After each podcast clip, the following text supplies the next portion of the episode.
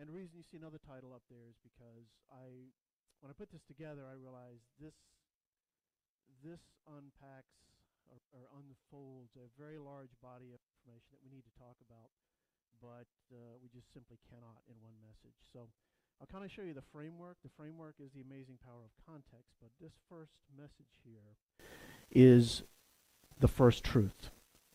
So if this crashes and burns today, then you probably will never hear the rest of them, but that's okay because this is the foundational key truth. If I speak again, then we'll follow this format here. So let's pray and get started. Join me in prayer. Father, I want to thank you for the opportunity to serve in this way, to speak on your behalf. And, you know, Father, I've never done this before. This is not something that I'm skilled at. So what I pray for today is something supernatural. We pray that where I fall short, and I will, that you would fill in with your Holy Spirit and that you would take your message today, regardless of what I say or don't say or show or don't show, and take that into the hearts and minds of those who will hear and see today in the sanctuary, who will hear and see online today, and who will hear and see in the future from the recordings. In Jesus' name we pray. Amen. So, how's this going to go here?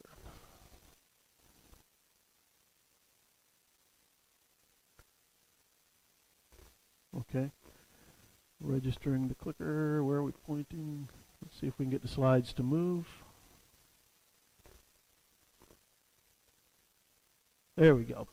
Okay, so it is better not to know so much than to know so many things that ain't so. This quote is typically applied to Mark Twain, but in my research I really found there's no evidence that Twain ever said this, although it was applied to him in his lifetime, and he agreed that it's the kind of thing that he would have said and probably needs to be said. The point is well taken. The point is you have to be very careful with what you take on board as truth, right? So we have to be very discerning in what we take on board, because once you do, it's going to shape the way you view everything else in a way that's very hard to undo.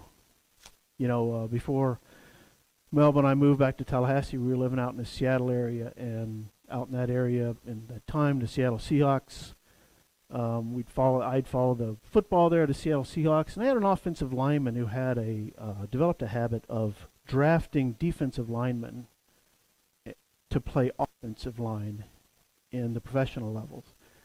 And I remember listening to interviews with him on the sports radio there, driving home in the evenings, as to why you would do such a thing. And his explanation was basically that in the college game, the way that those offenses work, blocking is so different than what we have to do on the professional level, that they were struggling. Once these guys had those bad habits, once they had that way of doing, well, not bad habit, that way of doing things, to bring them in here, it was very difficult to untrain that before you could train this. So they did an experiment. So we're just going to draft a few guys that have never done this, but they have the size, speed, strength, intelligence, and foot speed to do this. And we're just going to bring them in, and we're going to start them from kindergarten. You've never played this. We're going to start you from here and just build it up. And they had great success. They went to a couple of Super Bowls. They won one of them doing this with people. So the point is, be careful what you take on board as truth, because it's going to change you. It's going to change how you view everything else. So when we take that, we look at the Bible, we look at Scripture. How do we know that we're understanding the Bible as it was meant to be understood?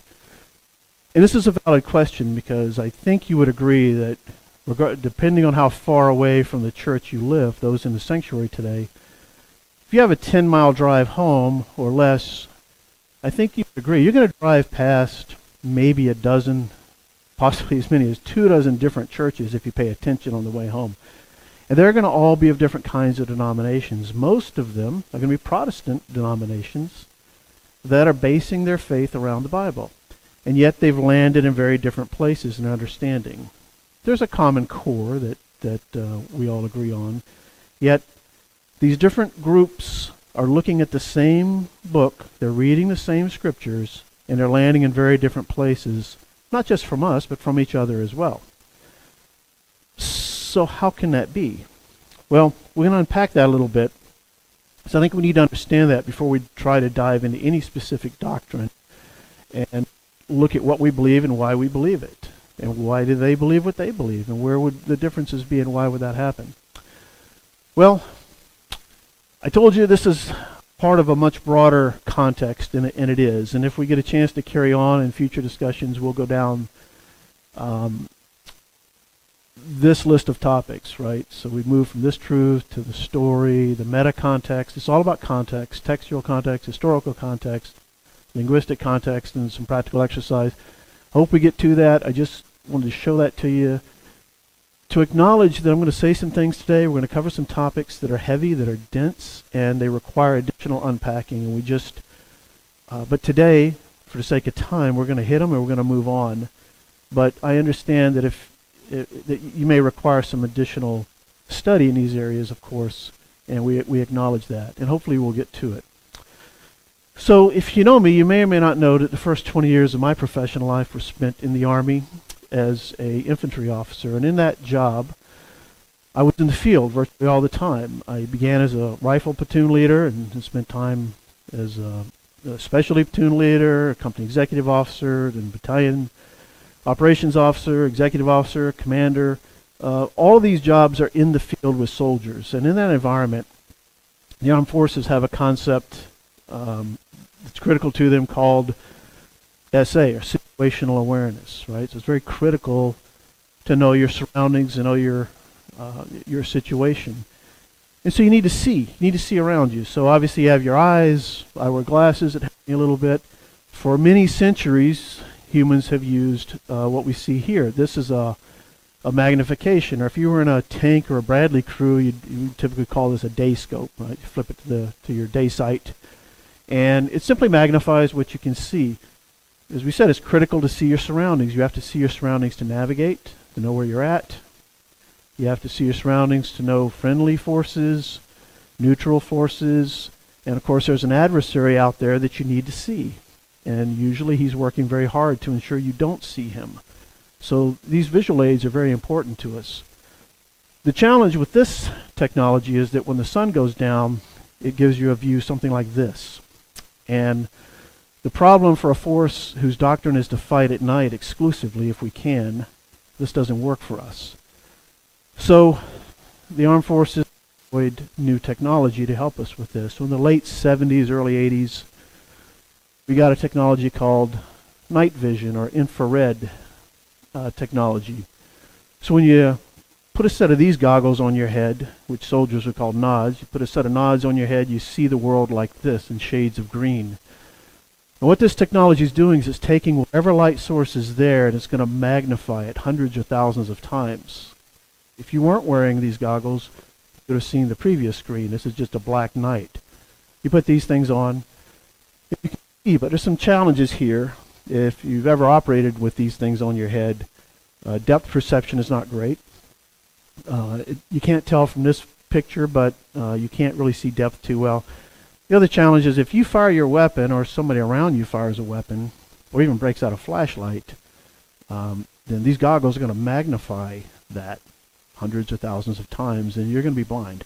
So at least temporarily blinded. So modern versions have the goggles only on one eye. The ones I wore had them on both eyes for that reason. The other challenge with this is that, well, let me just say that if you're deep in the swamps or you're deep in a mountain valley, no moon out, no stars, there's no human activity, then what's 0 times 10,000? Still 0. So in that scenario, you're just going to see a green screen.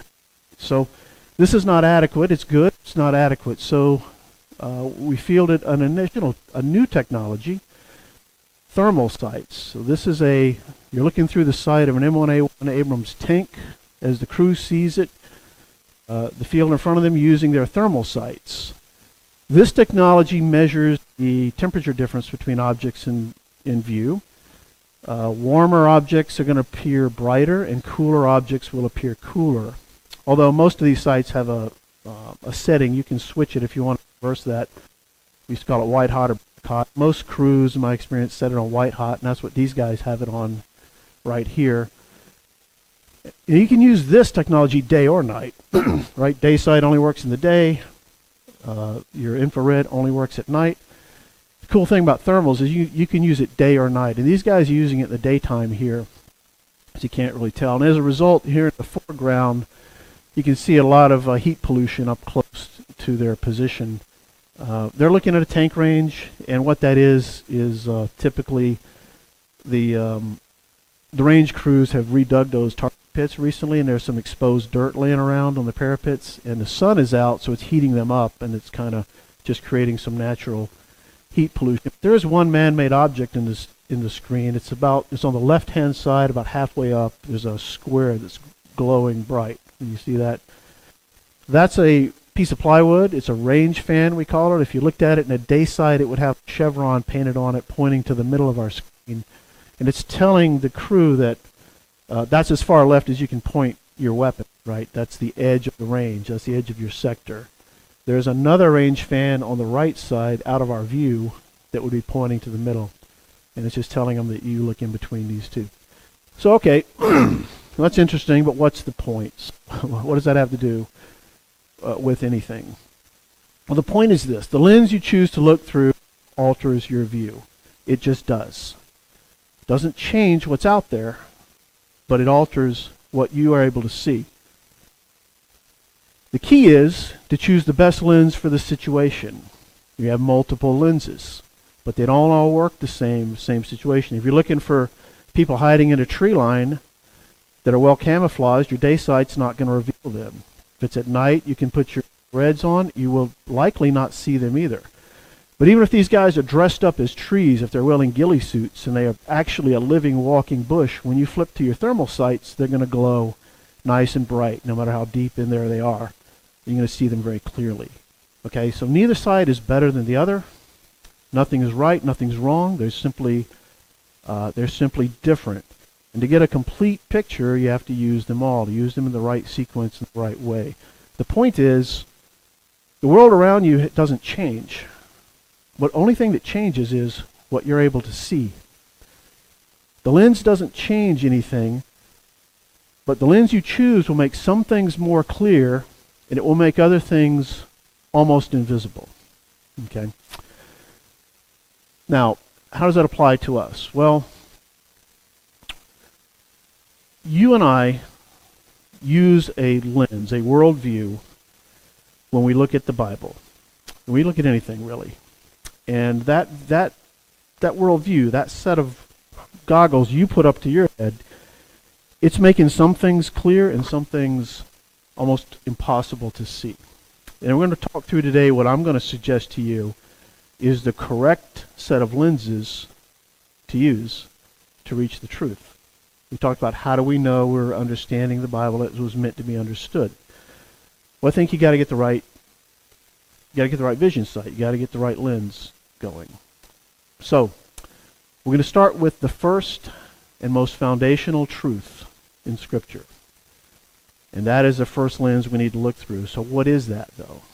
Well, it would be the foundation of all of our doctrines and beliefs, and there are a lot of strong candidates. There are many doctrines we could drop in here, many truths we could drop into the base. In the beginning, God, they're in the right. God is the creator. That's very foundational, very strong candidate. Down at the bottom here, the law of God, the 10 commandments, very popular in our community of faith. Strong contender to go in there. The resurrection.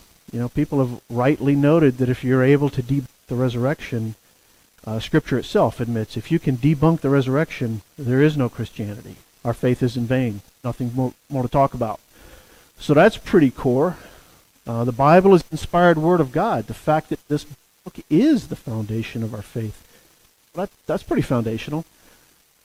So all these are strong candidates, very strong candidates. But I'm going to suggest to you that it's a bit of a trick question, because the actual foundational first truth is God is love. Okay, and where do we find this? Well, toward the end of the Bible, when almost everything has been said, we come to John, to 1 John chapter 4. In verses 7 and 8, the Apostle John is going to tell us, first in the positive and then in the negative, something about God that he's going to drill to a very fine point here and its significance. We'll start in verse 7. Beloved, let us love one another, for love is from God. And whoever loves has been born of God and knows God. Whoever does not love... No, well, that's the positive, okay? So if you love, if you're loving, this is of God. That's good. Now in verse 8, in the negative, he's going to tell us the same thing and drill in on a very fine point. So verse 8, whoever does not love does not know God, because, here's our three words, God is love. This is significant because it's the first time in Scripture, and you're almost at the end of Scripture if you began in Genesis, where the Bible will tell us what God is. Okay, there are dozens of places where the Bible will tell us that, for example, God is merciful. Dozens and maybe hundreds of times, and yet there's nowhere where it will tell us that God is merciful. It will tell us that God is forgiving, but nowhere will it tell us God is forgiveness. Right? Here's the first time it will tell us that not only is God loving, it's not simply an act, not an adjective, not something he does, because that would not be a very special claim. All of us in here are loving at times. God is loving at times. But no, God is love.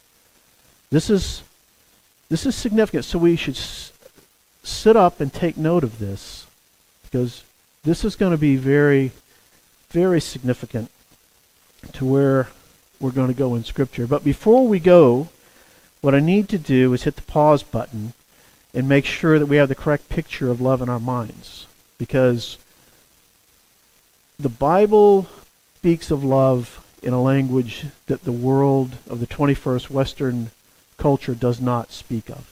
Okay, these are two different concepts. As you know, while you're driving home, driving past all these different denominational churches that you'll notice today, if you were to turn your radio on to any station, from rap to country to anything in between, they will be singing about love. Love, love, love. I want your love. I want to give you my love. We want to make love. It's all about love. Turn on TV, it's going to be about love. You go to the movies, it's going to be blaring about love. Love is love. It's all about love. This, the Western, modern, 21st century love, that term is really a mixture of infatuation and lust, kind of all mixed together into a paste. This is not the love that Scripture is talking of here. So what is the love Scripture is talking about? So we have to make sure we have the right picture in our minds. Well, we'll go to the love chapter. 1 Corinthians chapter 13 is the love chapter. It's going to give us a list of some of the features of love and characteristics. It tells us that love suffers long and is kind. Love does not envy. Love does not parade itself, is not puffed up, does not behave rudely, does not seek its own, is not provoked, thinks no evil. That's verses 4 and 5. It goes on with others. Now there's one of those characteristics that if you're like me, you've probably skipped over in your mind without really understanding it, because if you're like me, I wasn't really sure how to interpret that and what to make of it. So everything else kind of follows for this thing right here. Does not seek its own. So what is that all about? Well, Jesus will come along and expand on this in many places, but I choose John chapter 15, verse 13, where he tells us that greater love has no one than this, that someone laid down his life for his friend.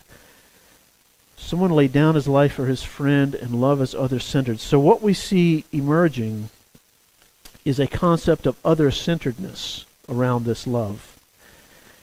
There's something about a focus on the other that's a part of this love. When one lays down his life for his friends, he's not benefiting from that. The object of the love is benefiting. Love does not seek its own, does not seek it. The other translations will expand and say its own benefits. So there's a focus on the other here. We see that an other-centeredness to this kind of love. It's very different from our modern love, which is about me getting what I lust after. So if God is love, and love is going to be our foundational first truth, and it's going to be the first lens with which we're going to look at Scripture and the world around us with. Well, what's the purpose of that? Or what's the function? Well, I'm going to suggest to you that the way this works is the first truth becomes the lens through which we view everything else. And as we saw earlier with lenses, some things become more clear and some things become less clear depending on the lens you put on. So when someone comes to you and they say, hey, I've got this new truth. Been studying with some guys, figured this out. Check out this new truth. Check it out. This is amazing. And we got verses with this too. There's Bible verses point right to this new truth. What we do is you pick up our first lens, the God is love lens, and we look at this thing. You go, yeah, all right. Well, one of two things is going to happen here. Either this is going to be congruent. Yeah, I can see this. I can see this through the God is love lens. Yeah, it's possible. Doesn't mean it's the truth, but it's certainly possible. So continue to study that out and develop that. This might be something to take on board. On the other hand, they come to you with this truth, say, hey, check it out. We got verses with this too.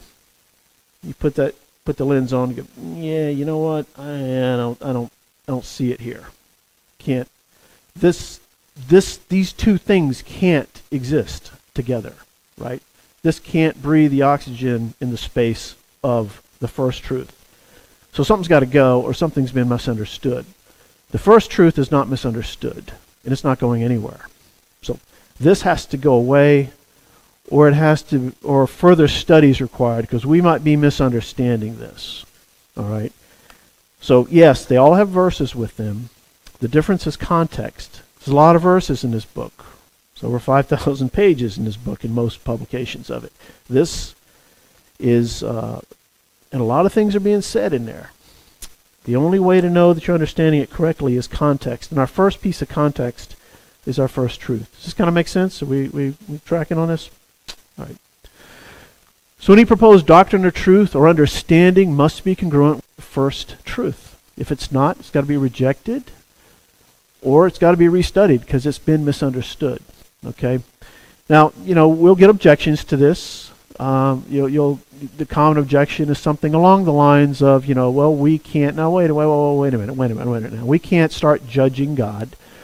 Just because something doesn't seem to line up with your view of God doesn't mean it's not true. Yes, we encounter some things in Scripture that are not loving, that are not congruent with that, but we don't have any right as creatures to be judging God's Word, to be judging God. You just have to accept it. You got to bow as creatures. There's some truth in this. There's a lot of truth in this. We are merely creatures, and we do need to find the truth, and when we find that, we have to bow the knee to it, whether we like it or not. That is certainly true. But is it biblical that, you know, you cannot judge, and God never asked you to judge, and just obey without thought? I'm going to suggest to you, this is not scriptural. In fact, if you look at Isaiah chapter 5, in Isaiah chapter 5, God is struggling with His people, right? Things aren't going the way He would like them to go with His people, and He's going to use an analogy or a parable here to describe the situation. He uses the parable of a vineyard. He says, look, for my people, I got a piece of land. I cleared the land. I built a wall to protect it. I built a water tower to irrigate it. I planted good grapes. I cultivated it. You know, I drove the animals and wildlife away.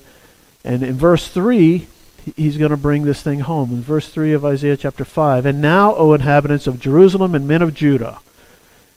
So hit a pause button there. When you read that, you should think people of God, my people, people who follow me.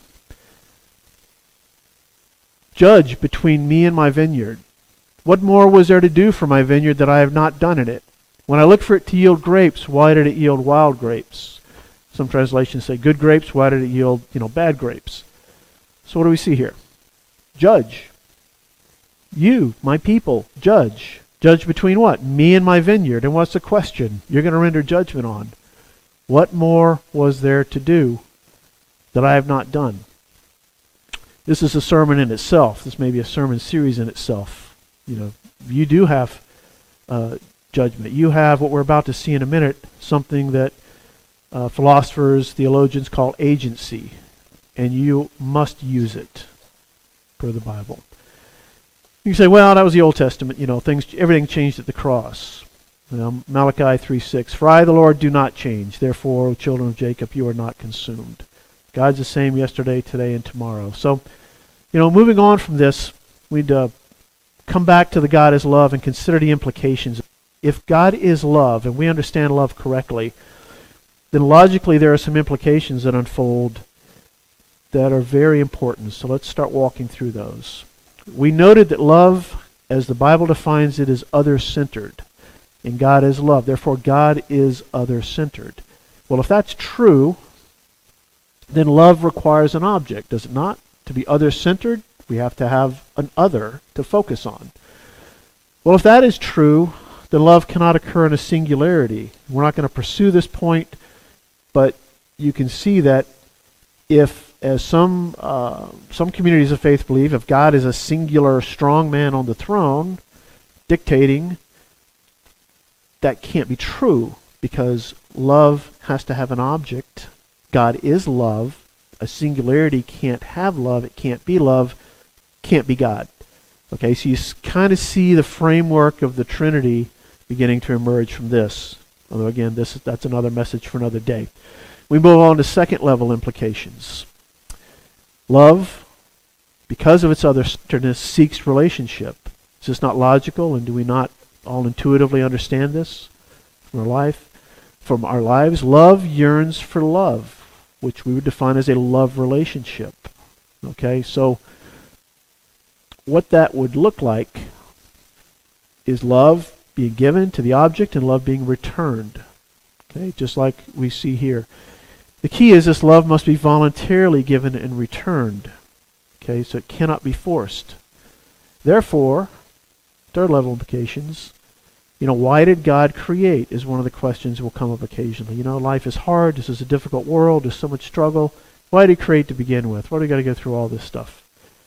Well, as we're going to see, the answer begins to emerge that if God is love and God is other-centered and love requires another, God created to experience love relationship, for the opportunity to experience love relationship with all of his creatures, to expand that love and share it outside of the Godhead of the three. This is so good, we have to have more of it. It's a burning relationship, but a burning desire. But we see this formula emerge, this constraint that even God cannot escape. Love requires freedom in this model. It has to be freely given.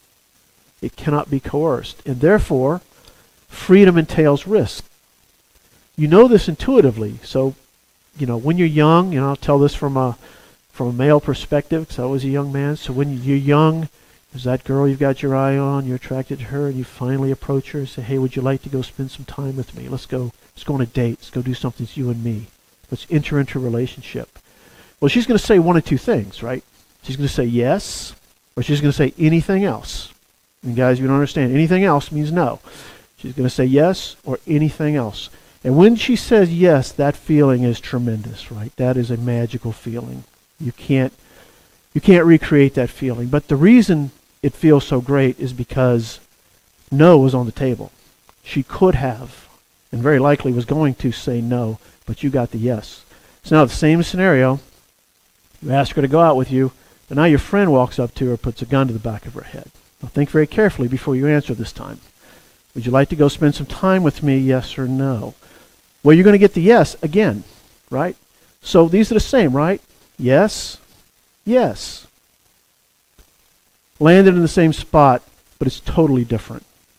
Here the feeling is wonderful because love relationship is possible. You know, who knows, but it's possible to emerge here.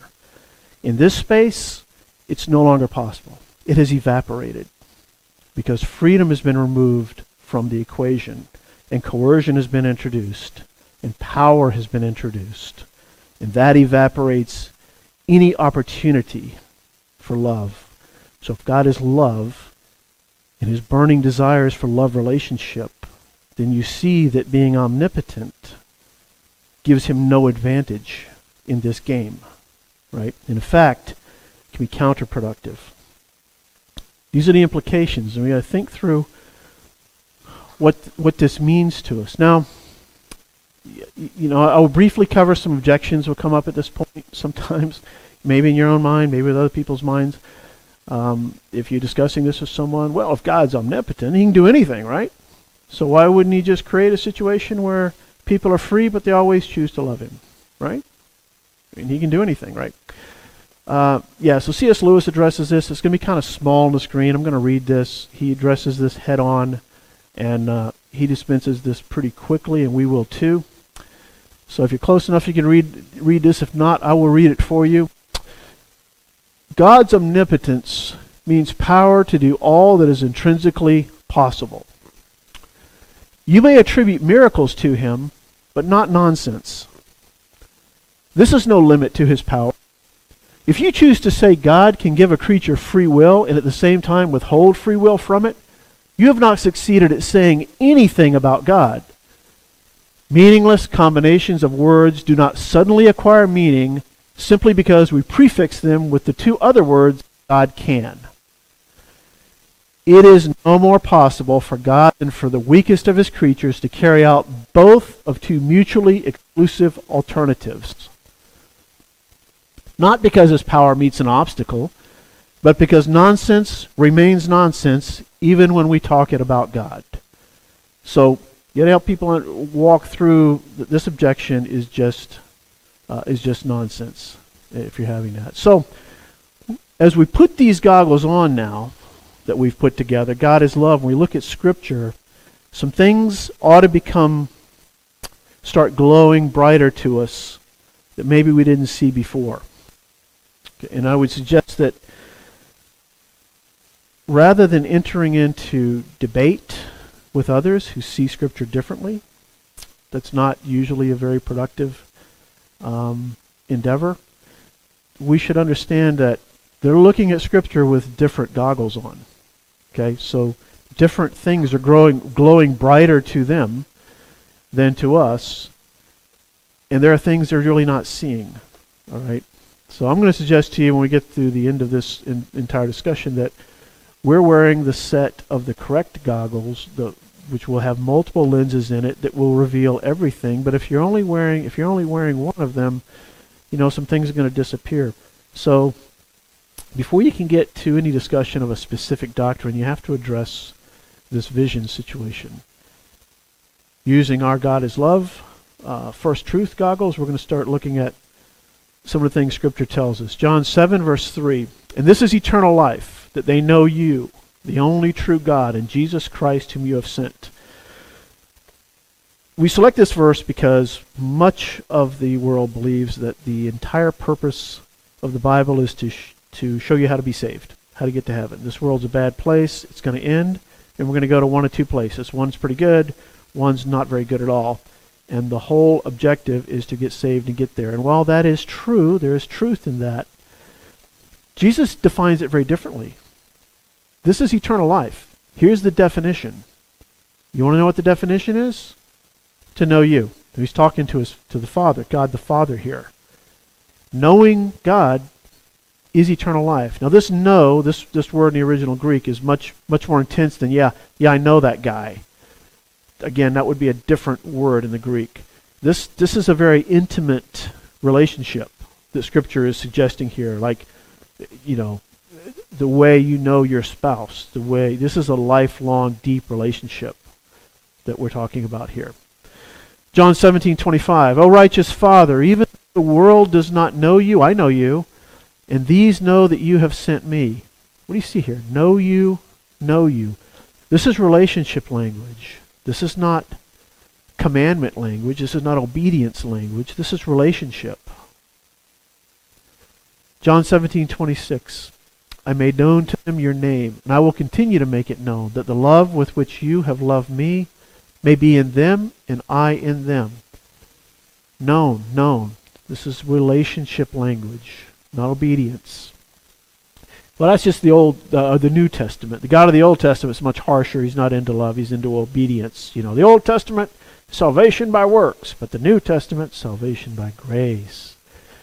No, God's the same. In Jeremiah chapter 9, we'll be told this in verses 23 and 24. Thus says the Lord, Let not the wise man boast in his wisdom. Let not the mighty man boast in his might. Let not the rich man boast in his riches. No, but let him who boasts boast in this, that he understands and knows me, that I am the Lord who practices steadfast love, justice, and righteousness in the earth. For in these things I delight, declares the Lord.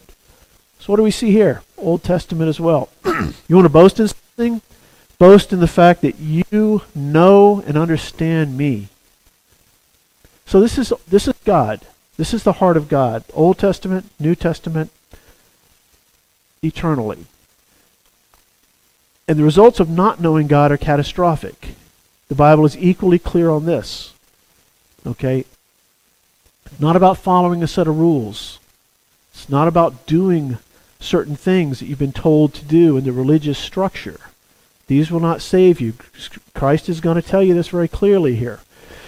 Describing the final day, when this world ends, when this experiment comes to an end, and all the data is on the table and the jury's back and it's time for this situation to end, we come to a fork in the road. We all know this. And we go off to a place where only one of two things are going to happen. You're going to go off to a place where you're going to be with God, or another place where you're going to be. Now, what exactly is going on at that place and how that looks is a discussion for a different time. But this is clear in Scripture. And here's how Jesus describes that day. We'll look at a couple. Every time he describes it in a similar way. We'll take a look at this now in Matthew 7:22 and 23. Many will say to me on that day, Lord, Lord, did we not prophesy in your name? And in your name cast out demons, and in your name perform many miracles? And then I will declare to them, I never knew you.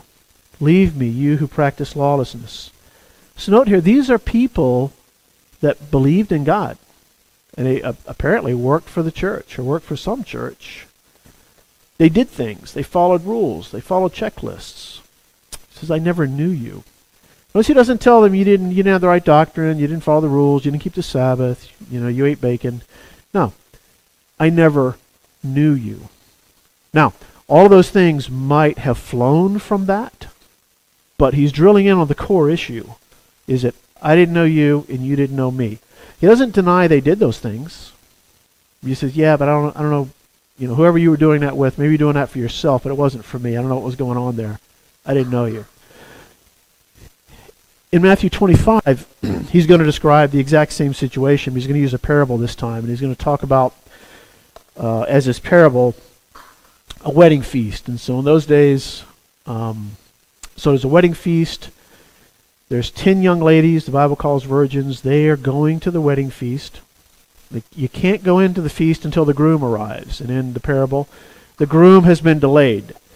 So the ladies all bring lamps with them, oil lamps, which you would use in those days. And as the groom is delayed, they're having to wait. So they wait and wait. Apparently the sun goes down, and so they have to fire up their lamps, because you don't want to be out in the wilderness in that time without light. So they got some light going. Well, late at night, around midnight, the cry comes out that the groom is coming. It's time, he's coming. They've all fallen asleep, all 10 of them.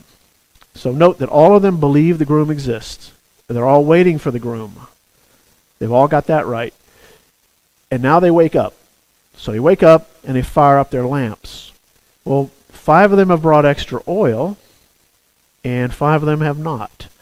So the 5 with the extra oil need it, and the five that don't have it, they ask those that do have it, hey, give us some of your oil.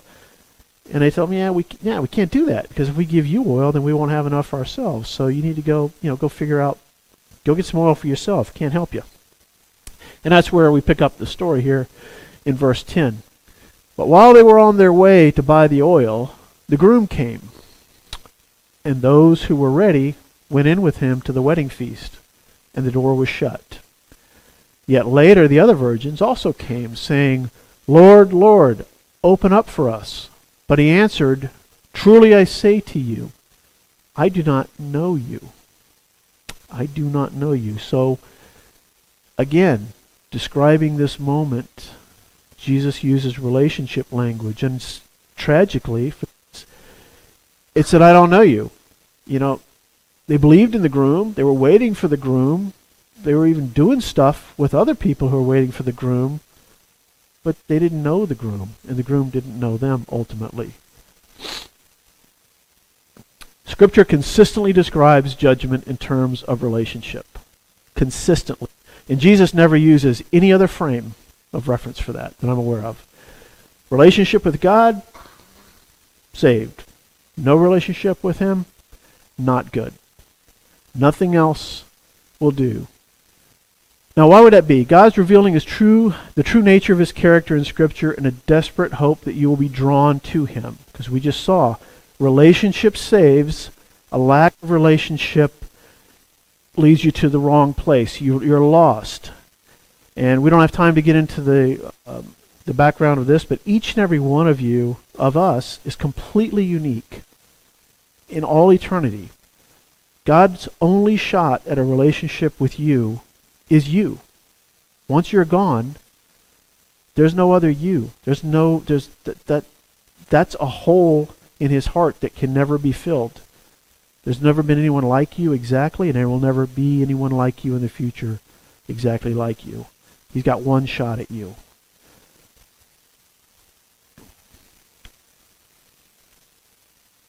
That's why He will say things like this. He needs to draw you into relationship with Him, so He can experience that love relationship, and then ultimately you will be saved, yes.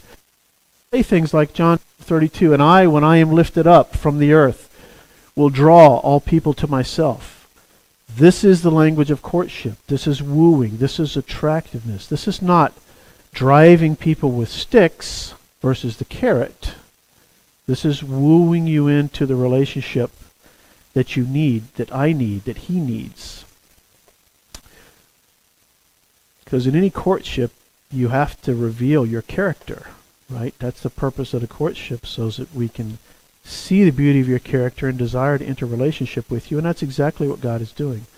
So we come back to the love chapter, 1 Corinthians chapter 13. We looked at a couple of verses before. We'll look at a much longer passage now.